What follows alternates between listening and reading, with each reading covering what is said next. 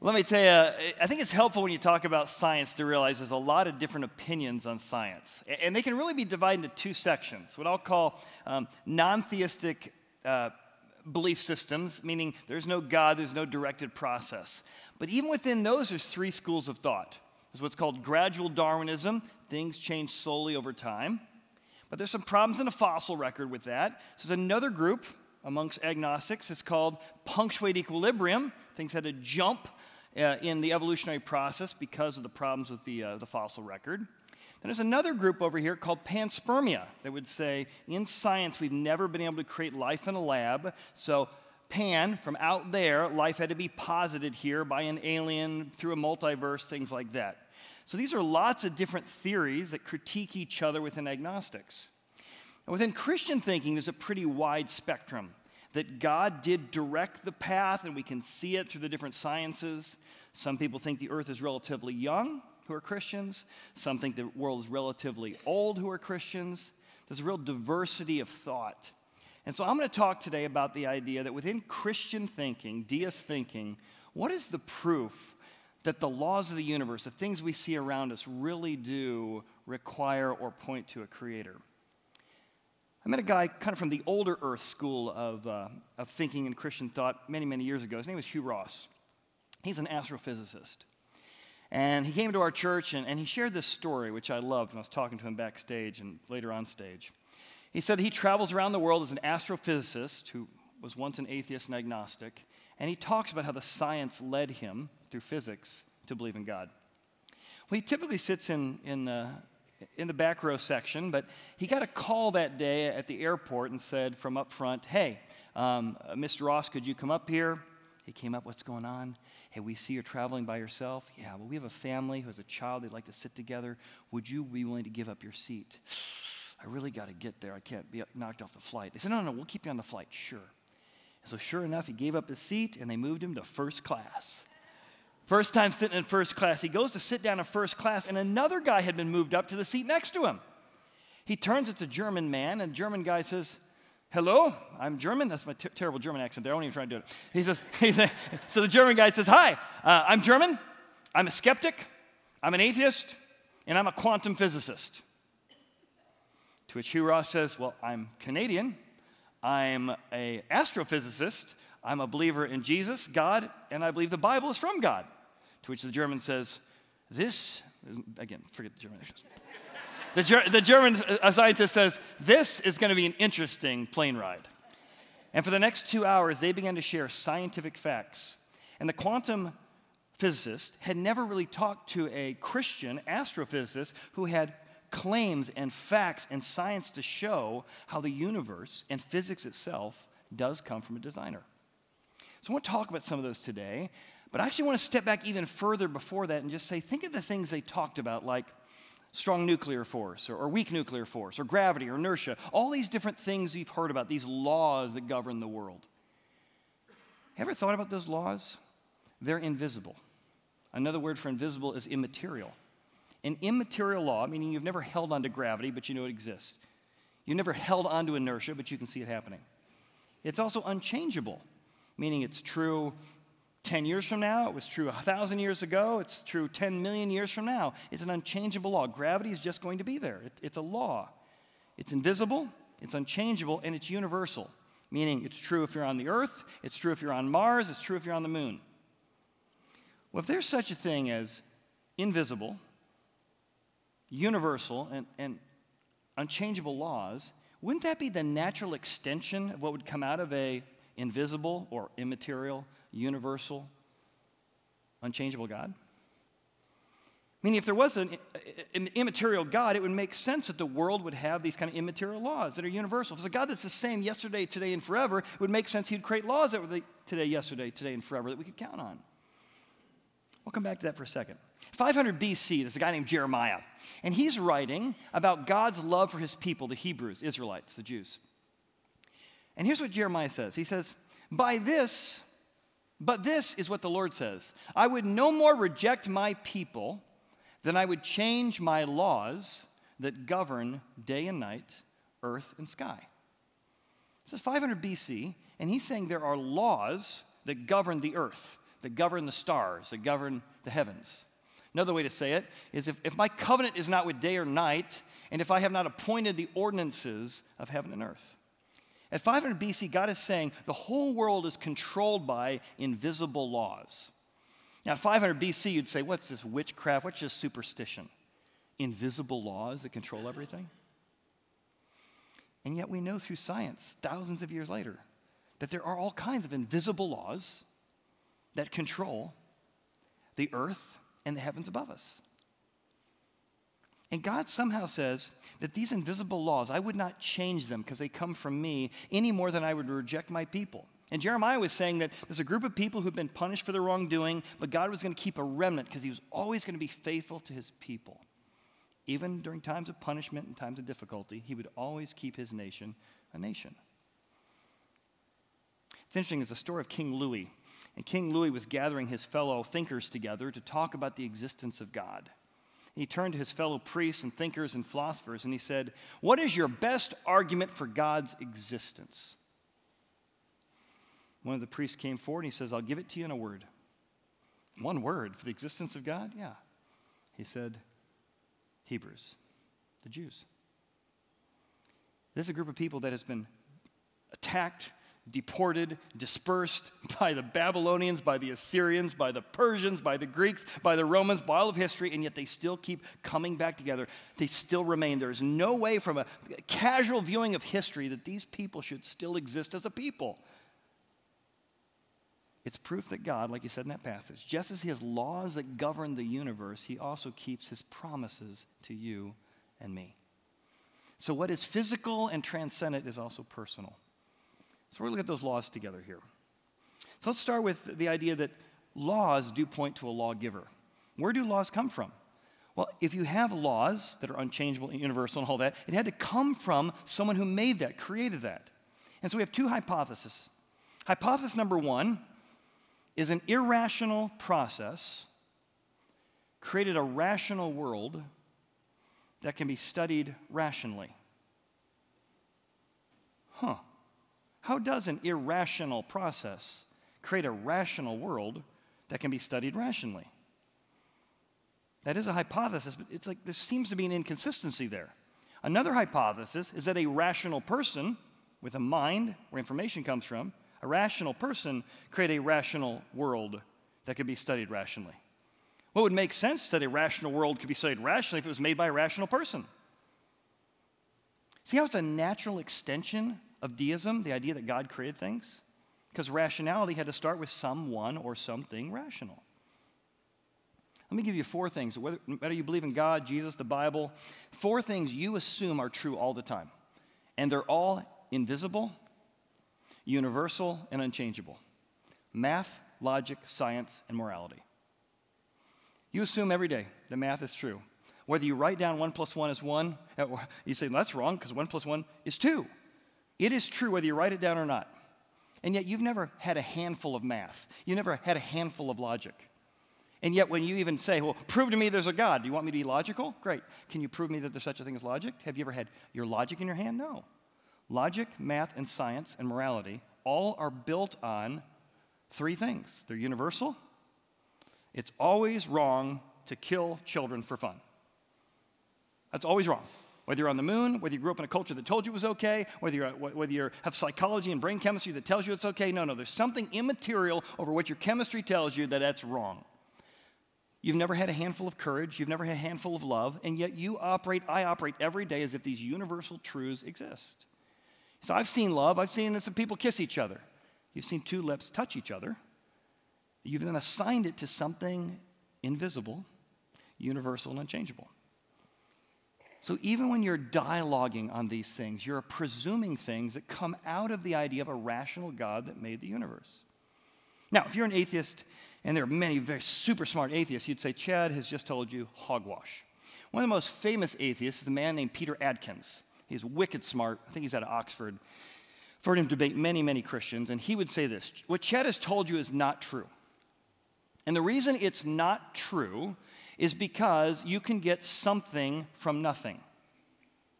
He said, Chad is telling you that you have to get something like the laws of gravity, the laws of inertia, logic, uh, mathematics from somebody who is logical. But that's not true because we got something, the universe, from the beginning, which was nothing. And he would tell you the reason you can get something out of nothing is because if that something comes from a nothing that has the characteristics of, say, a donut machine, right? If the nothing that began the universe was a donut machine, one shouldn't be surprised when it pops out donuts.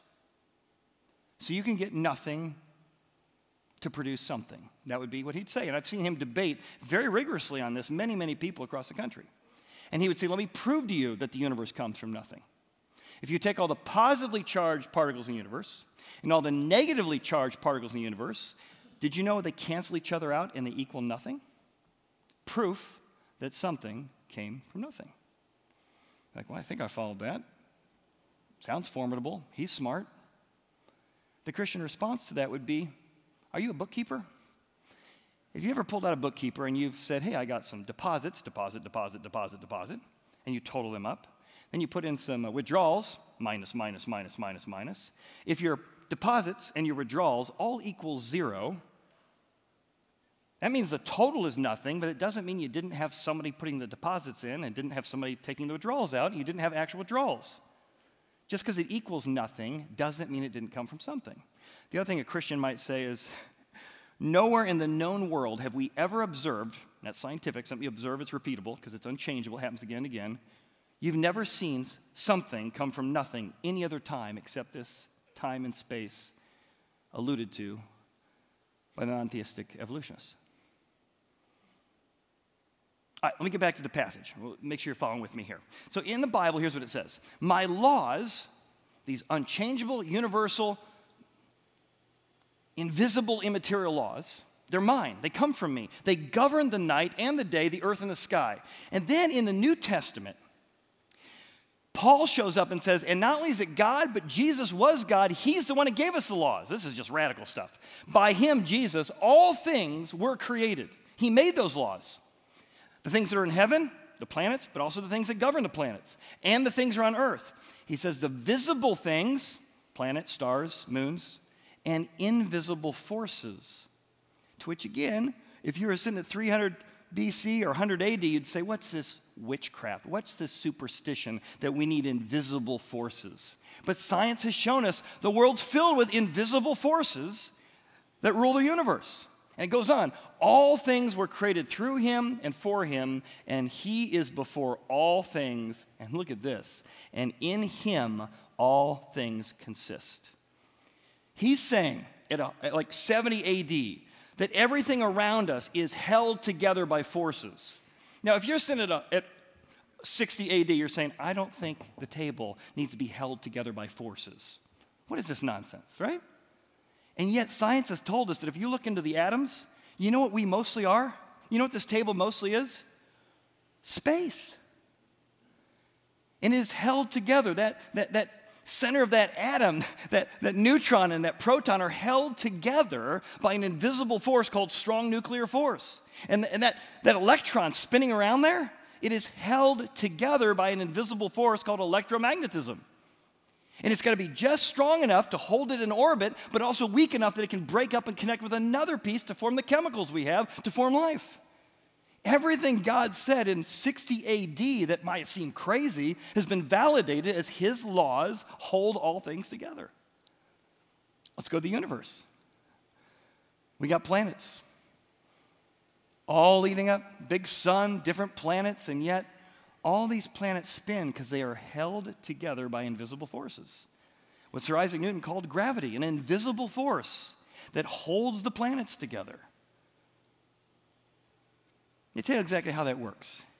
So I've got a little experiment here to show you kind of how Sir Isaac Newton thought about gravity, because he invented the word gravity. He's a Bible believing Christian, loved Jesus, wrote as much about the Bible as he did about, about science.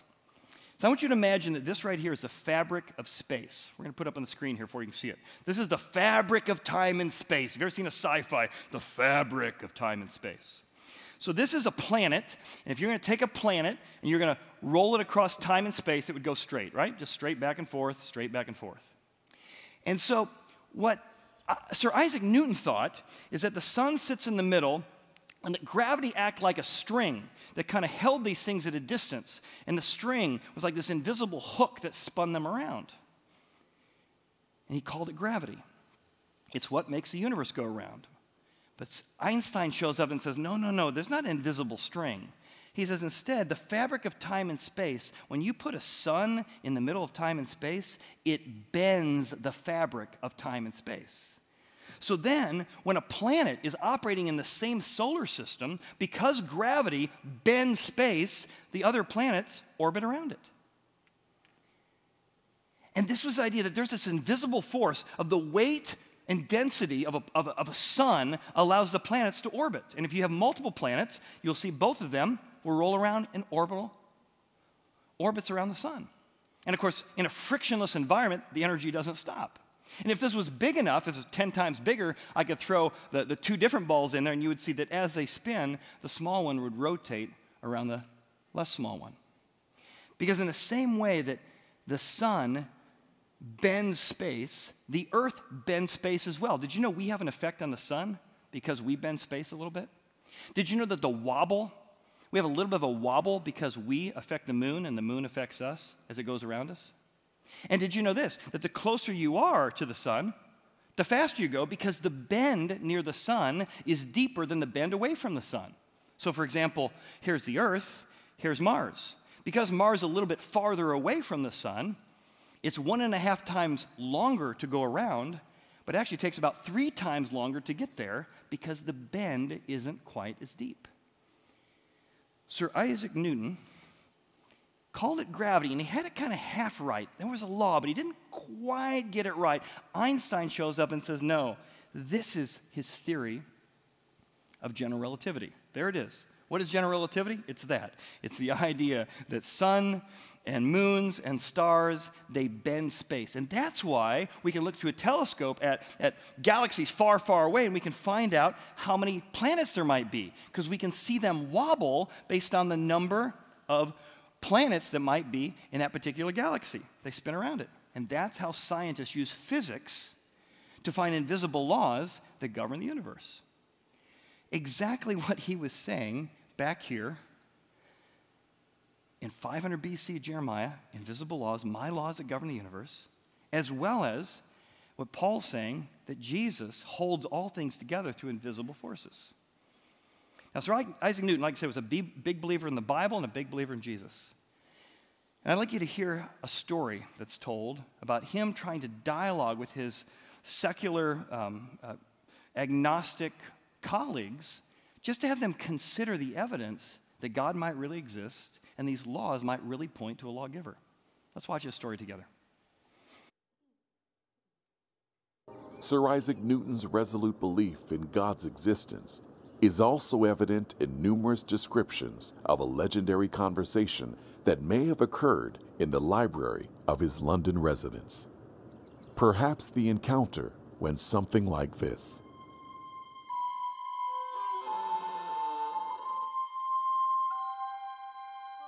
Inspired by his studies of the universe and the motions of the heavenly orbs within his field of view, Newton hired a skilled artisan to construct a miniature replica of the solar system. When complete, the mechanism included a large gilded ball representing the Sun and smaller spheres for the planets and their moons. Each was attached to wire arms of varying lengths and geared together by cogs and belts that could move the components in perfect harmony. It was a masterpiece of engineering. One afternoon, as Newton worked alone in his study, a friend stopped by to visit. He too was a man of science, but unlike Sir Isaac, he believed that the universe came into being on its own, without the intervention of divine purpose or design. Newton's model immediately captured his attention. And when he turned the crank, his eyes widened in wonder as the orbiting bodies performed their choreographed ballet. After a few moments, the agnostic scientist exclaimed, What an exquisite model this is. Who made it? Without a hint of a smile, Newton looked up from his work and replied, Nobody made it. A bit startled, his colleague responded, Evidently, you did not understand my question. I, I asked you who made this splendid device. Again, Newton solemnly assured him, Nobody. Instead, this collection of matter you so much admire just came together under its own power to assume its magnificent form. You must think me a fool. Of course, somebody made it.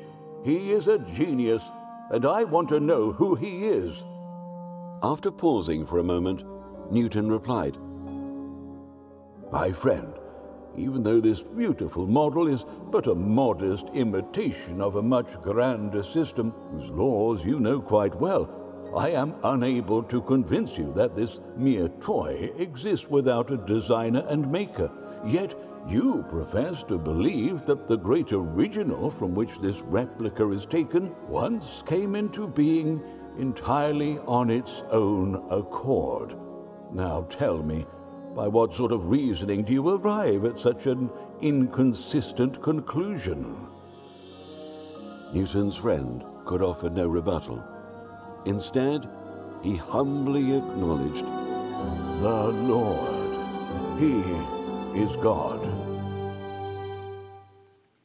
I doubt he said, is the Lord. But it did get him thinking about yeah, if this machine requires a designer and it's a, a mere replica of something far bigger, then maybe I need to rethink this. That's why what he's saying is that Jesus is making the invisible God with these invisible laws, he made it visible for us. He came into the world so we could see him. And we believe in invisible things cell phones, you know, wires, radio waves. We believe in all kinds of invisible things that we've learned are actually there. This is a Tesla coil. And if I told you that I could take this, this light bulb and I could turn it on without putting it into an outlet, you'd think I was crazy. But I could tell you there are invisible electricity I can produce and I can tap into it. I can make the invisible visible. I'll show you. If you've never seen a Tesla coil before, a little shock to it. Works off a DC current. You'll see it actually produces electricity. That's going through the air whether this is here or not. When I get it closer, you can suddenly see that the light bulb, without even touching it, it can bring the visible and make it, suddenly the invisible becomes visible. I can move it around. Whatever pace is going on with the uh, Tesla coil, electricity can be picked up in the same way from the bulb. Look at that. Slower or faster. Now, these forces are at work whether you see it or not, but the light bulb comes in place and it suddenly begins to make visible that which is invisible. And the intensity of which you set the, the, the, the, the power or the, the pacing at which you set the power is picked up by the fluorescent light. All of a sudden, something that was invisible is made visible. And that's the same idea when God comes into the earth. He says, I, Jesus Christ, was God in visible form, so you could find the things that were otherwise invisible to. You You could observe them, you could assume them, but I am now making my love, my logic, my power, my might visible to you. And that's what Jesus was about. And that's why Paul says, In him all things consistent, in him he makes the visible and the invisible held together through Jesus. All right, let me turn that off before I electrocute myself. Tesla coil, the invisible made visible. So, I've tried to propose to you that laws point to a lawmaker. But they're not just laws, these are precise laws. These laws are so precise, they're mind bogglingly precise. What do I mean? Precise lawmakers, precise laws that are fine tuned for life, point to a purpose and a purposeful lawgiver. That the person behind how life was designed, how physics was put together, must have had a purpose for all this to work the way it works. Again, there's lots of books on this. You can pick up ones if you want to learn more. The Case for the Creator is one. Within Christian thinking, there's the, the Creator and the Cosmos by Hugh Ross. There's the Created Cosmos by more of a young Earth person. But there are all kinds of science to these ideas of physics. And here's what scientists have found there are 30 principles, there's some of them, that if they are not fine tuned to a level of precision that is astronomically beyond comprehension, we couldn't have life gravitational force constant, electromagnetic force, strong, weak, as I already mentioned before, what holds the atoms together, what allows them to break into other things. Even the number of electrons and protons in the universe has to be fine tuned to have life. You ever thought about how many electrons and protons there are? I haven't because I'm not a physicist. But physicists have. And in order to have the life we have, the planets we have, vegetation we have, you have to have enough electrons and protons to form all that stuff. And the amount of electrons and protons is so fine tuned, it is fine tuned to precision of 1 to 10 to the 37th power. What in the world is 1 to 10 to the 37th power? That would be like covering the earth with dimes. And that layer of dimes you cover the earth in would be 239 miles deep. That's a lot of dimes. And within all those dimes, we're going to paint one red dime and we're going to mix it up into the 239,000 feet deep dimes around the earth. We're going to blindfold someone and they got to go through the earth and pick out one dime and pull it out and go, Got it! Those are the chances of just getting the electrons and the protons precision fine tuned for life. That's pretty precise. Let me give you just two more. Just two more. In fact, let me join me. We're going to go into some science together. I want to talk about gravity for a second. These are all the different formulas required to form life. Let's just take gravity. If gravity wasn't precisely fine tuned, along with strong nuclear force and weak nuclear force, we literally could not have life. This is gravity. That's the formula for gravity. Now, how precise is that? How exact is that for life? I want you to imagine a ruler. This ruler is extended across the entire known universe with little increments of one inch, like a ruler would have. And gravity is the setting across that 14 billion, not miles, light years long. That's how long our ruler is. That's a pretty big ruler. So, this 14 billion light year ruler that could be set at any one inch setting for gravity, and you know where it's set?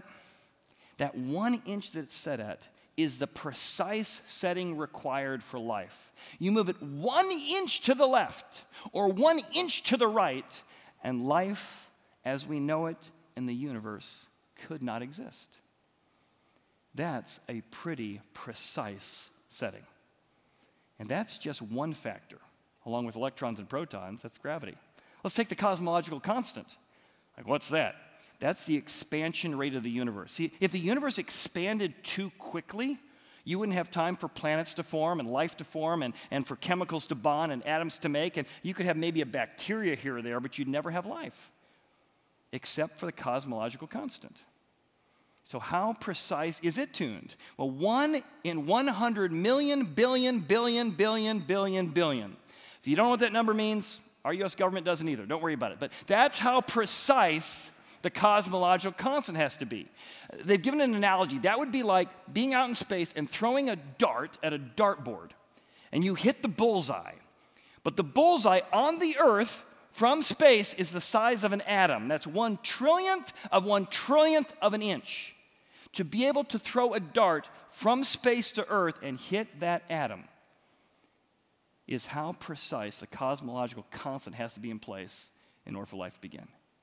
And these are just a few of 30 plus factors. Each one, you tweak it one slight degree, and life can't exist. These are precise laws that point to this universe was designed for life with a purpose. And that would have come from not just a lawgiver, but a purposeful, precise engineer. I think that's why Paul shows up in Colossians and says this weird thing. He says it's not just that there's a theory out there and there's a law out there, but that God is not just an equation, He's a person. Look at how many times He says Him. Jesus is the image of the invisible God. He makes the invisible visible. By Him, He made all things in heaven and all things on earth.